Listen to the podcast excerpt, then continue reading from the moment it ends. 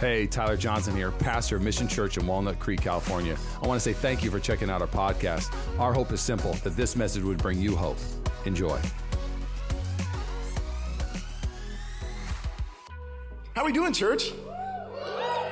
Man, I'm fired up after that worship set. Are you fired up? Anyone fired up here today? Come on, it's good to see you guys. Last week, Pastor Tyler, our senior pastor, uh, started this series called The Making of a Great Church. And it was such a fantastic message. He talked about really the foundation of a great church, as simple as it sounds, is love. And I love it because one of our goals here at Mission Church, if you're brand new to our church, one of our goals here is to be the most loving church on the planet. And we talked about how that's the foundation of a great church a church that loves each other, a church that builds each other up, a church that encourages each other. So if you missed out, I want to encourage you go on YouTube this week and check out that message. But I want to build on that idea this morning. We're going to continue the series, The Making of a Great Church. And if you're taking notes, the title of my message today is A Great Church is a Free Church. A great church is a free church. I want to talk about freedom today. We're going to read a passage of scripture together, and then I'm going to pray, and we're going to dive right into the message. But the scripture this morning comes from Zechariah chapter 3. It's in the Old Testament, one of the minor prophets. Zechariah chapter 3. I'm going to read it for us. Beginning in verse 1, this is what the scriptures say.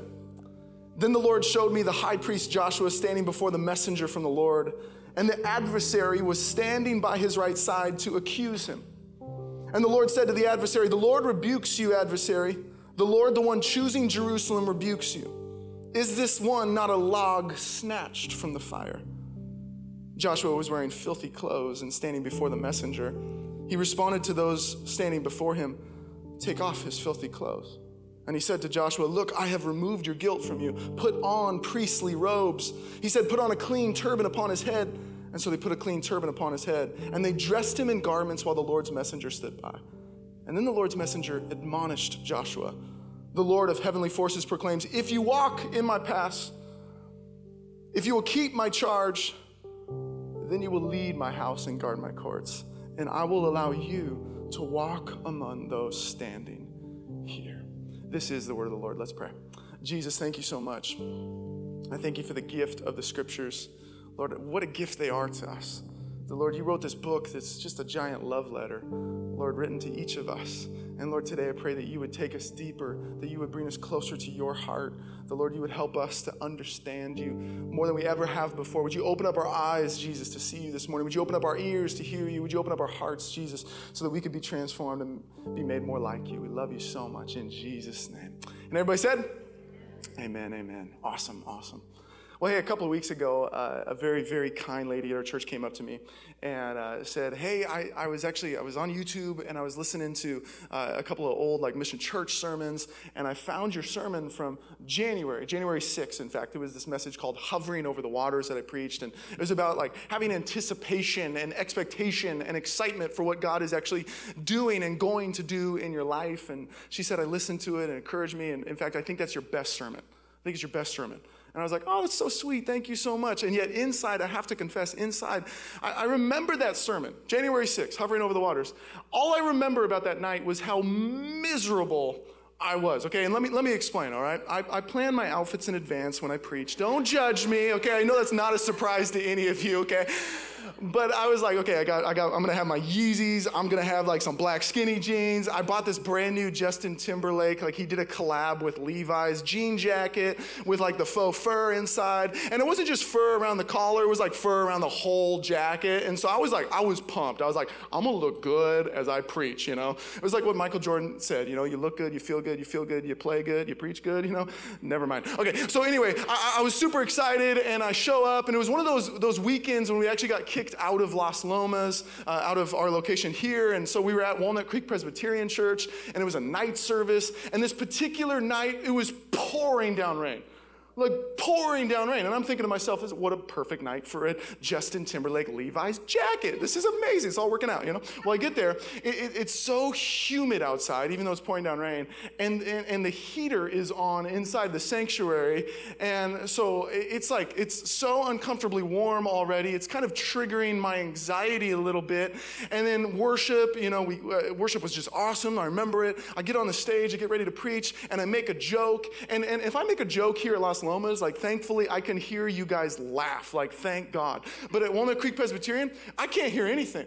And so I'm preaching, I make this joke, and in my mind, nobody laughs, and then immediately I'm just like, boom, and it's just flush. I'm, I'm, I'm, blushing, I'm red, I'm really, really hot and uncomfortable at this moment, and I start sweating. And the only thing I can remember is how much I was sweating during that sermon. Like, I actually went back on YouTube and watched it. I did this more times than I can even count in that message. The whole time I was thinking to myself, like, oh my gosh, this is disgusting. And, and, and the reality is, I, I remember having a conversation inside my own head that night. I do. I li- literally, as I was preaching, I remember, Caleb, just take off your jacket. right? Th- thank you, Casey, our church coordinator. Okay, keeping me on track.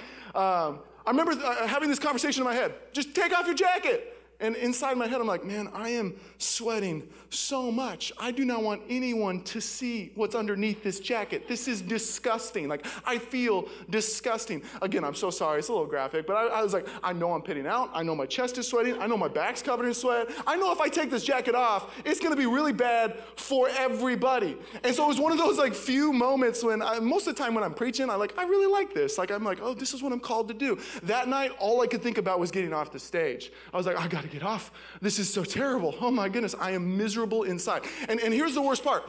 I had really, like, I, I tried to give the message everything I had, even throughout the week. So I had rehearsed it, I had tried to memorize it, and I had done a good enough job with that that I was able to function still. I was able to perform still. But the only thing I could think about was how miserable I was inside. And that, friends, is how so many of us live our lives. We hate it like we really, really do.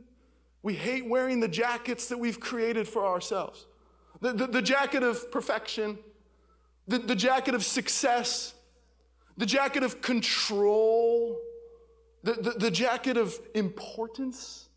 The jacket of independence, buying into this American lie of the self made man, the self made woman. Psychologist Brene Brown, she says that we are the most medicated, addicted, overweight, and drunk culture in history. Why? Because we are so miserable trying to hide what's underneath the jacket that we've put on. Man, underneath is real brokenness. Uh, underneath is this piercing loneliness. Underneath is this rejection wound the size of California. Underneath is this deep, deep sense of shame. Underneath is fear and insecurity. Underneath is doubt and a whole lot of disbelief. But I, I think Jesus wants to tell us something this morning that we can actually take off the jacket that it's safe enough in Jesus Christ to take off the jacket. That we are loved enough, that we are accepted enough, that we are actually God's sons and His daughters, just like we sang this morning, and we can experience the freedom and abundance of life that He has for us. We can actually take off the jacket. In the Gospels, which are the biographies of Jesus, there's this story about a man named Lazarus. And Lazarus was Jesus' friend, and the story goes that he gets sick and he actually dies, and Jesus actually shows up late to the scene, and this is where we pick up. It's in John chapter 11, beginning in verse 38. This is what the scriptures say. Jesus was deeply disturbed again when he came to the tomb. It was a cave, and a stone covered the entrance. Jesus said, Remove the stone. R- remove the stone. Martha, the sister of the dead man, said, Lord, the smell—it will be awful. He's been dead for four days. And Jesus replied, Didn't I tell you? That if you believe, you will see God's glory. And so they remove the stone. Here's the connection for us resurrection is available to us. Like, like whatever that type of resurrection that we need, that we've been counting on, that we've been praying for, that we've been waiting on God for, resurrection is actually available to us all. But we have to remove the stone. Like we have to actually take off the jacket. And in the story, Martha goes, Jesus, if we remove the stone, it's not going to be pretty. Like if we remove the stone, there's going to be an odor. It's going to stink. It's going to smell bad. It's not going to look good. In fact, he's been dead. He's been in the tomb for four days already. Why would we do anything about it now? And we say the same things to ourselves and to God, don't we? Oh man, if I take the jacket off, if I remove the stone, if I let somebody into this piece of my heart, this piece of my life, it's not going to look good. It's going to smell. Like it's got an odor. It's going to repulse people. People are going to reject me. It's going to hurt. I'll be real with you. Our fear of rejection can actually impede God's resurrection. Our, our, fear of rejection can actually hinder, it can halt, it can prevent God actually resurrecting our lives. You see, we're so afraid of what people will think. We're so afraid of being found unlovable. We're so afraid of being rejected to an even further degree that we never take off the jacket, that we never roll away the stone, and, and we never let anyone, including ourselves and even including God, to see what's actually underneath the jackets that we've created. I, I love what one of my favorite authors says, the late Henri Nouwen. He, he wrote this journal that was later published, and this is what he says about himself in one of his journal entries. He says this You complain that it is hard to pray, to experience the love of Jesus, but Jesus dwells in your fearful, never fully received self. When you befriend your true self and discover that it is good and beautiful, you will see Jesus there. Oh, and then he says this I love it. Where you are most human, most yourself, weakest, there Jesus lives. You see, we have to understand something else. Underneath may be brokenness, underneath may be loneliness, underneath may be rejection wounds, underneath may be fill in the blank with whatever you're dealing with, but underneath is also where Jesus lives. Underneath, Jesus is there. Zechariah, who wrote the scripture that we began this, this message with under the inspiration of the Holy Spirit, he was a prophet and he was a priest uh, to the people of Israel during 5th century BC. And, and, during that time, Israel was actually in captivity under Persian rule. Uh, rule. In fact, in uh, 538 BC, God inspired the ruler Cyrus the Great to actually release the Israelites to return to Jerusalem and rebuild the temple. The temple had been destroyed about 60 years even before that. And so now, during the time of Zechariah, 20 years after that, around 520 BC, all the progress in the temple had actually come to a halt. It had, it had been stopped. It, it was started, but it was never finished. You, you ever feel like that? Like God began to do something incredible and beautiful and extraordinary in your life, and then He left it unfinished. You see, you see, that's actually what Israel is feeling at the moment. That's what they're struggling with at the moment. They are so down and discouraged. They are bending beneath the weight of heavy taxes and foreign policies under Persian rule. They are beginning to actually give up hope. And then in steps Zechariah and his colleague and friend, the prophet Haggai. And all of a sudden, they begin to speak life into Israel again, and they speak hope into Israel again, and they speak love into Israel again. They say that the best is actually yet to come. They give them courage again. This is the context for the book of Zechariah. And more specifically, in Zechariah chapter 3, the, the, the, scripture that we read together, the prophet Zechariah has this vision about Israel's religious leader of the day, Joshua the high priest. And I think that we can actually learn three things from this vision to help us take off the jacket, to help us actually roll away the stone, remove the stone, to help us actually find and experience freedom in Jesus Christ. Because a great church is a free church. And so there are three things I'd like us to talk about, three things that we realize and that we learn from Zechariah chapter 3. The first is there is an adversary, the second is there is an authority, and the third, there is an admonishing. So we're going to unpack each of these. Let's begin with the first. There is an adversary. There is an adversary. Zechariah chapter 3, verse 1 says this Then the Lord showed me the high priest Joshua standing before the messenger from the Lord, and the adversary was standing by his right side to accuse him. C.S. Lewis has been one of my heroes since I was 19 years old. And the book that actually catapulted him into fame and into stardom is a book called The Screwtape Letters. And it's about this like upper class demon actually writing letters to a lower class demon and giving him advice on how to actually like operate in the demonic. It's a very eerie book, but at the same time, it is like utterly profound. And what's interesting is that C.S. Lewis actually says this in the preface of that book. This is how he begins the whole thing. He says this There are two equal and opposite errors into which humanity can fall into about the devils. One is to disbelieve in their existence. The other is to believe and feel an excessive or unhealthy interest in them. They themselves are equally pleased by both errors and hail a materialist and a magician with the same delight. In other words, we're not supposed to actually live in fear of the devil. I've met a lot of people like that. They think the devil's behind every bush. They're obsessed with them. That's all they ever talk about. The devil's attacking me. The devil's after me. The devil, the devil, the devil, the devil. They're obsessed. But then I've also met people on the other end of the spectrum, and let me be real today. I think this is the one that our culture actually struggles with the, the latter, this one. We actually just disbelieve in the devil entirely. We think that it's either just this fanciful tale that's made up. We think that it's not reality. Or we think that he's just in this little Halloween costume and we don't take it seriously whatsoever. I think that's actually what our culture is most tempted by, the thought pattern that we're most tempted by today. But in 2 Corinthians chapter 2, verse 11, the Apostle Paul, he's writing to the church and he makes this interesting statement. He says this Don't be taken advantage of by Satan. Be aware of his schemes. Be aware of his schemes. I'll be real, I don't actually like to talk about the devil much, but I want to, I want to say three things about the adversary real quick. Three things I think we need to understand if we're actually going to find freedom as a church and even as individuals. Here's the first thing, okay, is that the adversary is real. We have to understand the adversary is real. Like, this isn't just a made up thing. This isn't just legend. This isn't just tall tale. The adversary is real.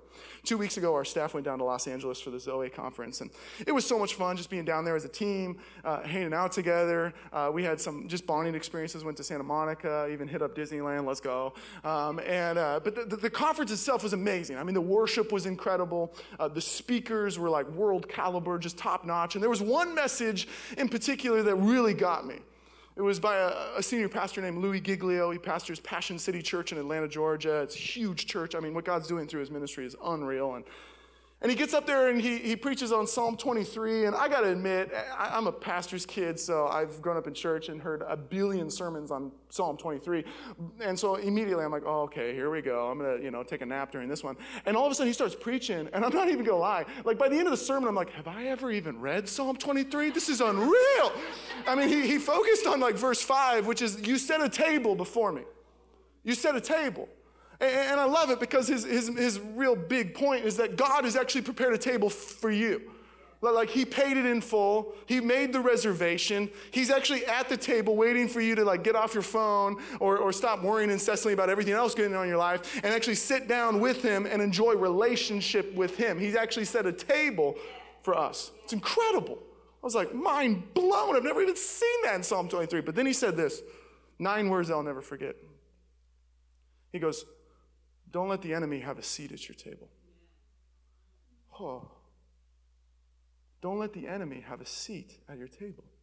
In other words, don't give the enemy an ear. Don't give him a voice in your life. Don't let him speak into your life. Don't let him say anything to you.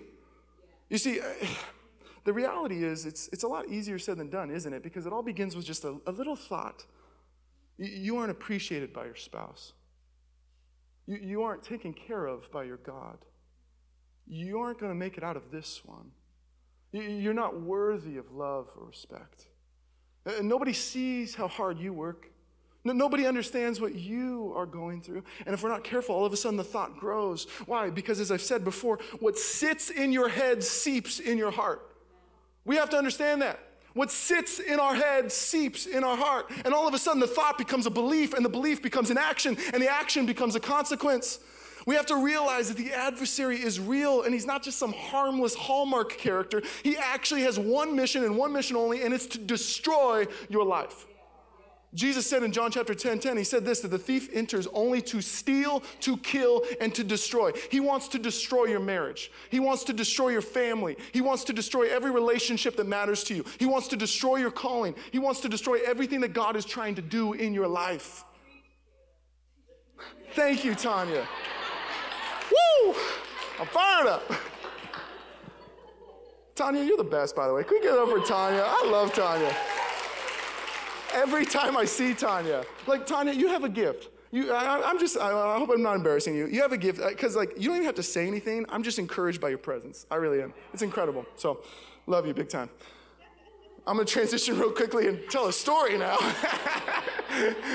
for, for a little bit, um, uh, my girl Jacqueline and I were obsessed with this, this TV show called, um, well, I'm not gonna tell you what it's called, but it was about, it was, it was on Netflix. I'm telling it on myself. It's, uh, it's on Netflix and it's, it, it traces the minds of serial killers. So it's like, I know, I'm not gonna tell you what it's called, just Stop judging. Yeah, we'll figure it out. It's not that hard, okay? But it's these two detectives that actually go around and they meet with like the nation's top serial killers and they sit down to just like basically understand their thought process. Understand like even how how they think, like their childhoods, like I mean, what is going on inside of their brain to actually get them to the place that they're in. And the whole time, I mean, I'll be real, the show was so disturbing. And the whole time I'm thinking to myself, I'm like, I can't even imagine being one of those detectives and sitting down and having a conversation with one of these serial killers. I can't even imagine sitting down with one of these people, uh, just looking at evil in the face and just even hearing them talk. Like, I just can't even imagine it. And then all of a sudden, I had this realization that that's exactly what I do every time I let the adversary speak into my life. Man, we sit down with a murderer. We sit down with a serial killer. We sit down with the very personification of evil in this world, and we let him speak into our lives. Man, don't let the enemy have a seat at your table. Jesus said in John chapter 8, verse 44, speaking to the adversary, he said, He's a murderer from the beginning. He has never stood for the truth because there's no truth in him. Whenever that liar speaks, he speaks according to his own nature because he is a liar and the father of lies. This segues us into our, our very next kind of sub point. The adversary is real, and we have to understand the adversary is a liar. The adversary is a liar.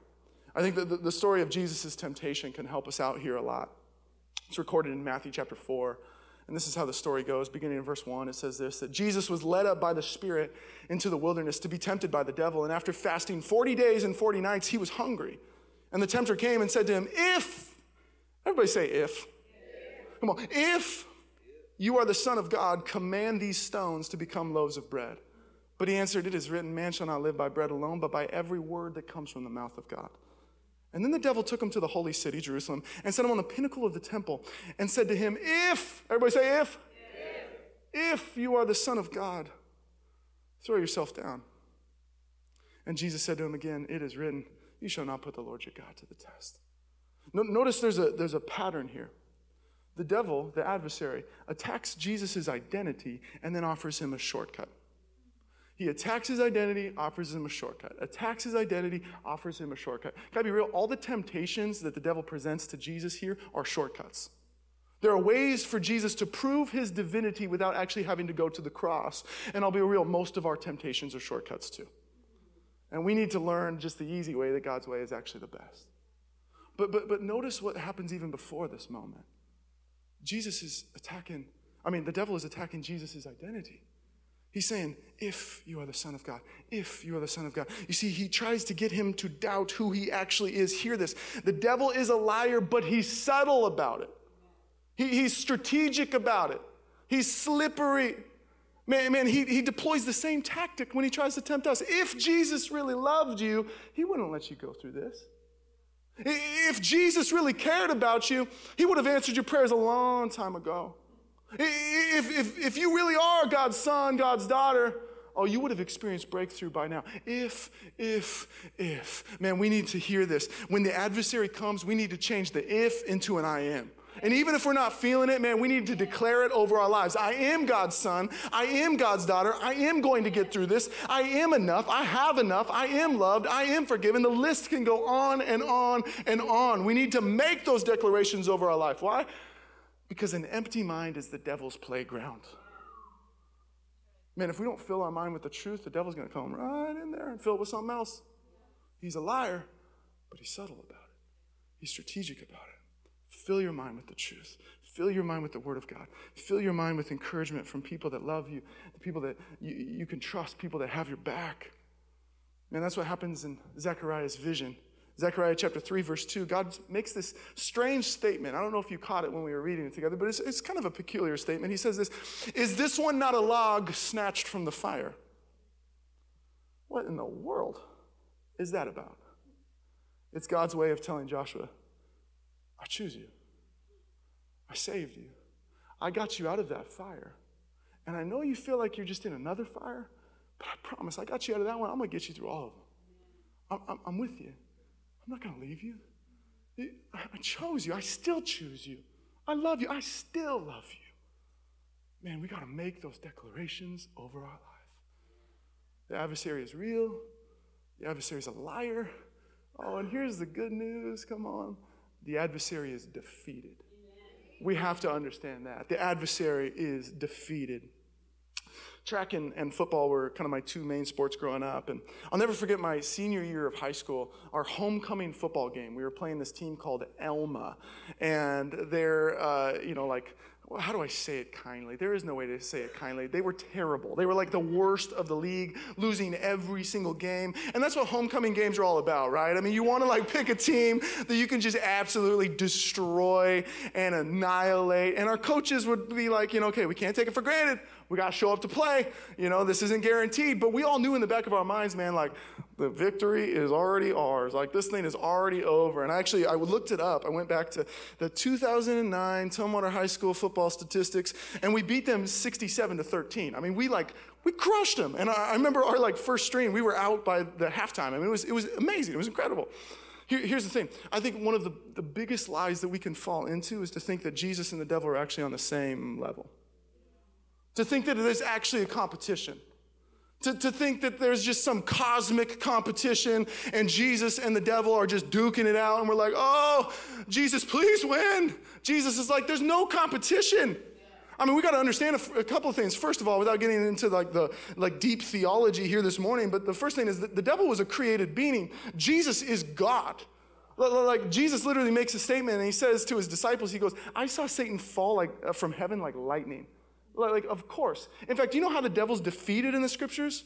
By the breath of God. It's not even a fight. Jesus shows up and he breathes, and the devil's gone. I mean, that, that, like literally, there's no competition. The devil is like Elma, you guys. I mean, we have to understand that. He really is. I know it's kind of a joke, but it's not. Like he's already defeated and he knows it. He knows his team doesn't stand a chance. In Jesus, we have the victory. In Jesus, man, we are already more than conquerors. That's scripture. That's Romans chapter 8, verse 38. Man, in Jesus, oh, in Jesus, we know how the story ends. The reality is, we still got to suit up and get on the field and go to war for others, though, right?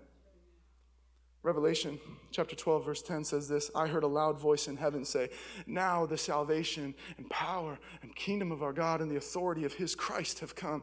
I love this. The accuser of the brothers and sisters who accuses them day and night before our God has been thrown down.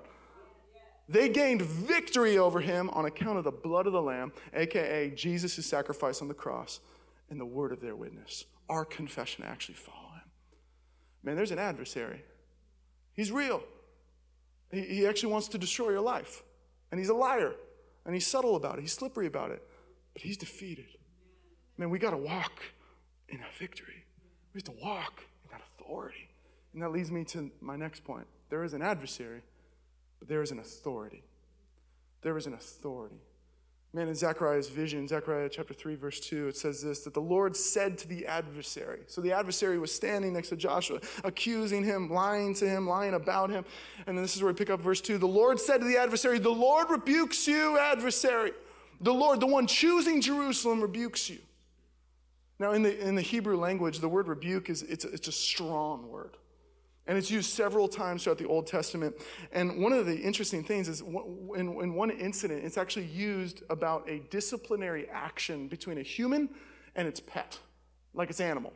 And, any dog owners out there? Anybody own a dog? Come on, come on. You, will know that call it whatever you want. You're going to have to rebuke your dog every once in a while. And, and depending on the dog, maybe a whole lot, okay? But, but what, what does that look like? Like, no. You know, what, what are you doing did I do that well? Am I, am I good? You know, was that a good rebuke? Okay, uh, what is that doing? You're, you're putting it in its proper place.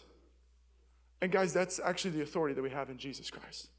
That's the authority that we have in Jesus Christ. That's the picture that the scriptures are actually giving us. That when temptation comes, we rebuke it and we put it in its proper place. That when insecurity comes, we rebuke it and we put it in its proper place. That when a lie or an accusation comes, we rebuke it and put it in its proper place. That when the adversary comes, we rebuke him and we put him in his proper place. But, but, but notice, notice who does the rebuking, notice the power, notice where it comes from, notice the source. It's not, I rebuke you. It's not Pastor Caleb rebukes you. It's not Pastor Tyler rebukes you. What is it? The Lord rebuke you. Man, we have power in the name of Jesus Christ, and we need to start living in it. We need to start walking in it. We need to realize that, man, we have authority in the name of Jesus Christ. The greatest power in the cosmos lives inside of you. Do you believe it? Come on, I believe it, but I'll be real. I don't always live like it. I don't. I still walk around so insecure and so afraid sometimes, man. We need to claim the authority that we have in Jesus Christ. Zechariah's vision continues, and in verse 3, he says this Joshua was wearing filthy clothes and standing before the messenger. He responded to those before him, Take off his filthy clothes. And he said to Joshua, Look, I have removed your guilt from you. Put on priestly robes.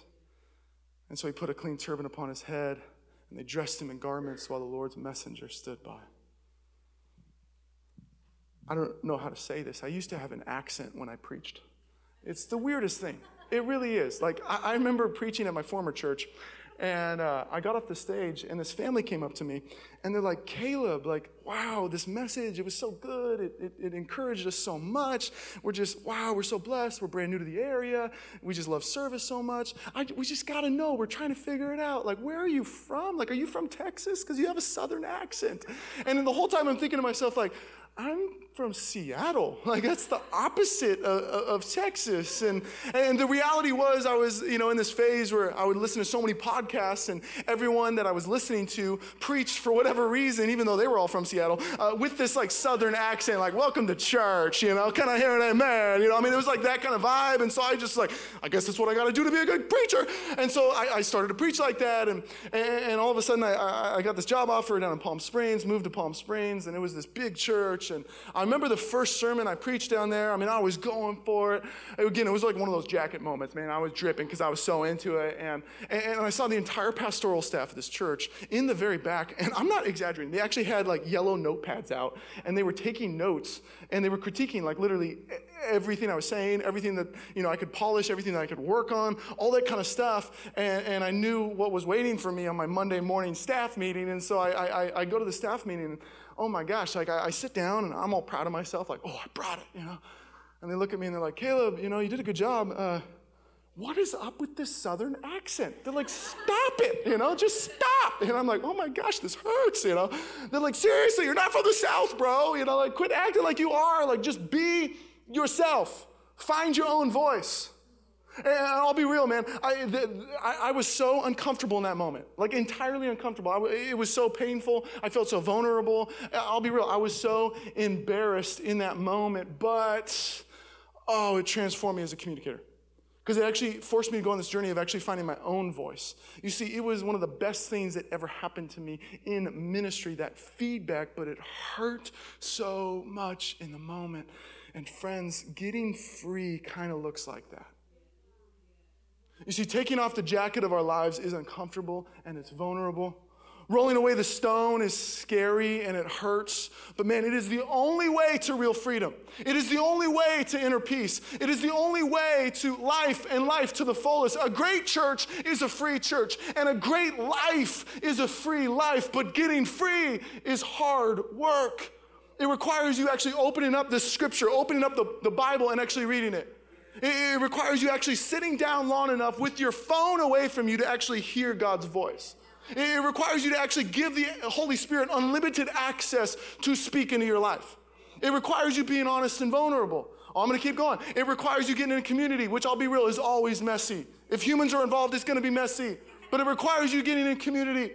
It requires you actually looking at your pain and your brokenness and your disappointment in the face and then turning it to Jesus. Sometimes it actually requires you going to Christian counseling. And I'll be real because I think there's like a inappropriate like stigma about counseling in the church, and I want to lift that. I went to counseling for three years. Three years. I felt like I was in counseling forever during that period of my life. I don't know where I'd be without it. I don't know where I'd be without a counselor by the name of Joan Edwards. I'm giving her a shout out. She doesn't even go to our church, man, but she transformed my life. Man, getting free is hard work. But man, we don't realize what we're missing until we actually get free. And we don't realize how much we were in bondage, how miserable we actually were underneath the jacket of our life until we get free. You see, in Zechariah's vision, Joshua has to take off his filthy clothes before he can put on priestly robes. And God wants to do the same for us. He wants to clothe us in, in priestly robes. But first, he has to set us free from the filthy clothes that we've been wearing for so long. Galatians chapter 5, verse 1 says this that for freedom, Christ set us free. For freedom. You see, in the moment, taking off your jacket feels like exposure. In the moment, rolling away the stone in your life, removing the stone, it feels like torture. In the moment, allowing the Holy Spirit to actually like do heart surgery, it feels so painful. And we have the temptation in front of us to go, God, what are you doing? Why are you doing this to me? And He's saying, It's for freedom. For freedom, I set you free.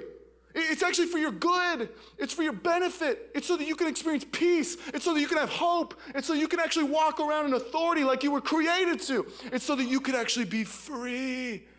Oh man, we have to understand the Lord's intentions for us are always good. They're so good, but we doubt it and it keeps us from getting free. In Zechariah's vision, there's an adversary. Secondly, there's an authority. And lastly, there is an admonishing. There is an admonishing. There's a, there's a charge. There's an encouragement. There's an exhortation. Zechariah chapter 3, beginning in verse 6, it says this Then the Lord's messenger admonished Joshua. The Lord of heavenly forces proclaim, If you will walk in my paths, if you will keep my charge, then you will lead my house and guard my courts, and I will allow you to walk among those standing here. You see, not only does Jesus actually want to set you free, I love this because this is such good news. After he sets you free, he actually wants to give you two things that are found in this verse promotion and revelation. But like there's actually Jesus' desire. He wants to set you free so that he can give you greater promotion and greater revelation. Check it out. Jesus wants to actually take you higher. He wants promotion in your life. You will lead my house, is what he tells Joshua. And then the Lord actually wants to take you deeper. He actually wants to speak into your life. He wants to actually be real to you. He wants to give you fresh bread every single day of your life. He wants revelation to be real in your life. Eh, what does he say? I will allow you to walk among those standing here. You see, that statement is so extraordinary to me because we have to remember that Zechariah, what, he's having a vision. He's not just in like Starbucks. He's not just at some random coffee shop or Nordstrom. Where is he? Man, he's surrounded by heavenly messengers. He's surrounded by angels. He's in the very presence of God. And, and that's what's actually being offered to Joshua, the high priest. He's saying, man, if, if you allow me to do the hard work of getting you free, you're going to walk in the very presence of God. You're going to know me like you only you couldn't even dream of knowing me, and not only are you going to know me, but I'm going to take you higher than you ever could on your own. The incredible thing is that offer is actually available to us too. I'll close with this. I, I, I love the scripture so much. I, I try to read the Old Testament uh, at least once a year and the New Testament three times a year. And I, I was rereading the book of Revelation uh, this last week. And Revelation chapter 1, in fact. And it was so funny because the thing that stood out to me is it's so interesting. It's so like peculiar. I, I actually want to share it with you. It's, it's kind of interesting. But Revelation chapter 1, verse 1, it says this a, a revelation of Jesus Christ, which God gave him to show his servants what must soon take place. Christ made it known by sending it through his angel to his servant John. I, I, I italicized and bolded those words to his servant John. For some reason, I couldn't get past that. I couldn't get past those words to his servant John. Who this revelation was actually for, who was actually entrusted to. If you know a little something about John, you know that John, uh, for all you Enneagram lovers, John was a type two on the Enneagram, which means this, man. All he wanted was to love and to be loved. Like that was John. Like he was just, he was the cuddly guy. He was the affectionate guy, the guy that kind of creeps everyone out because he's like, how you doing, bro? You know? I mean, he just wanted love. That's John. And he's the guy who wrote 1 John 4, 16. It says, he's the guy who wrote, God is love.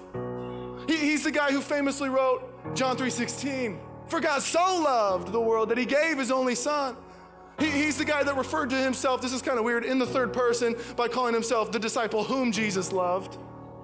And yet, guys, he's the guy who during the Last Supper, Jesus' very last night on the earth, scripture says that he was literally reclining at Jesus' side like literally just lounging on Jesus' back, like just reclining, just chilling.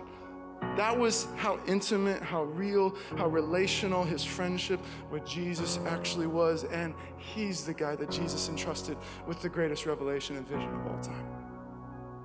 He's the guy that, in fact, on the cross, even Jesus looks down and if you've ever, by the way, this isn't in my notes, but if you've ever wondered if Jesus cares about the details of your life, this is proof. Jesus is on the cross dying for all of humanity. He sees his, his mom and, and, and his best friend, the disciple John. And he looks at John and he goes, Take care of my mom. He goes, John, this is your mom now, and mom, this is this is your son. Man, the Lord cares about the details in your life. But but who was the guy? John the guy who reclined at Jesus' side. Man, it wasn't the brash, bold, fearless Peter, though I think we need those. Come on, it wasn't the type A, driven, zealous Paul. Who was it? It was John, the one who reclined with Jesus, the one who just relaxed and hung out in his presence. You want promotion? Recline with Jesus. You, you want to you want to be used greatly by God? Recline with Jesus. You want breakthrough in your life? Recline with Jesus. You want healing in your life? Recline with Jesus. Come on, you want to walk in power, in authority? Recline with Jesus. You want to live a free life? Recline with Jesus. Recline with Jesus. Man, it reminds me of something else that Zechariah said, Zechariah chapter 4, verse 6. This is what he said. He said, This is the Lord's word. It's not by power, it's not by might, it's not by your strength, it's by my spirit, says the Lord. Jesus will get you exactly where you need to be if you just recline with Him. He will do exactly what needs to happen in your life if you just recline with Him. Allow Him to set you free. Allow Him to take the filthy clothes off of you and put on priestly robes. Allow Him to change your life, to take off the jacket, to roll away the stone. You are so loved. You're safe in Jesus. And, church, a great church is a free church. A great life is a free life. Jesus came to set you free. Would you pray with me this morning? Thanks again for listening to the Mission Church podcast. If you enjoyed it, make sure you subscribe so you can keep up on our weekly sermons. If you're in the Bay Area, we invite you to come join us on Sundays. You can find all the details on our website at missionchurchca.com. Again, thanks so much for listening, and we hope to see you soon.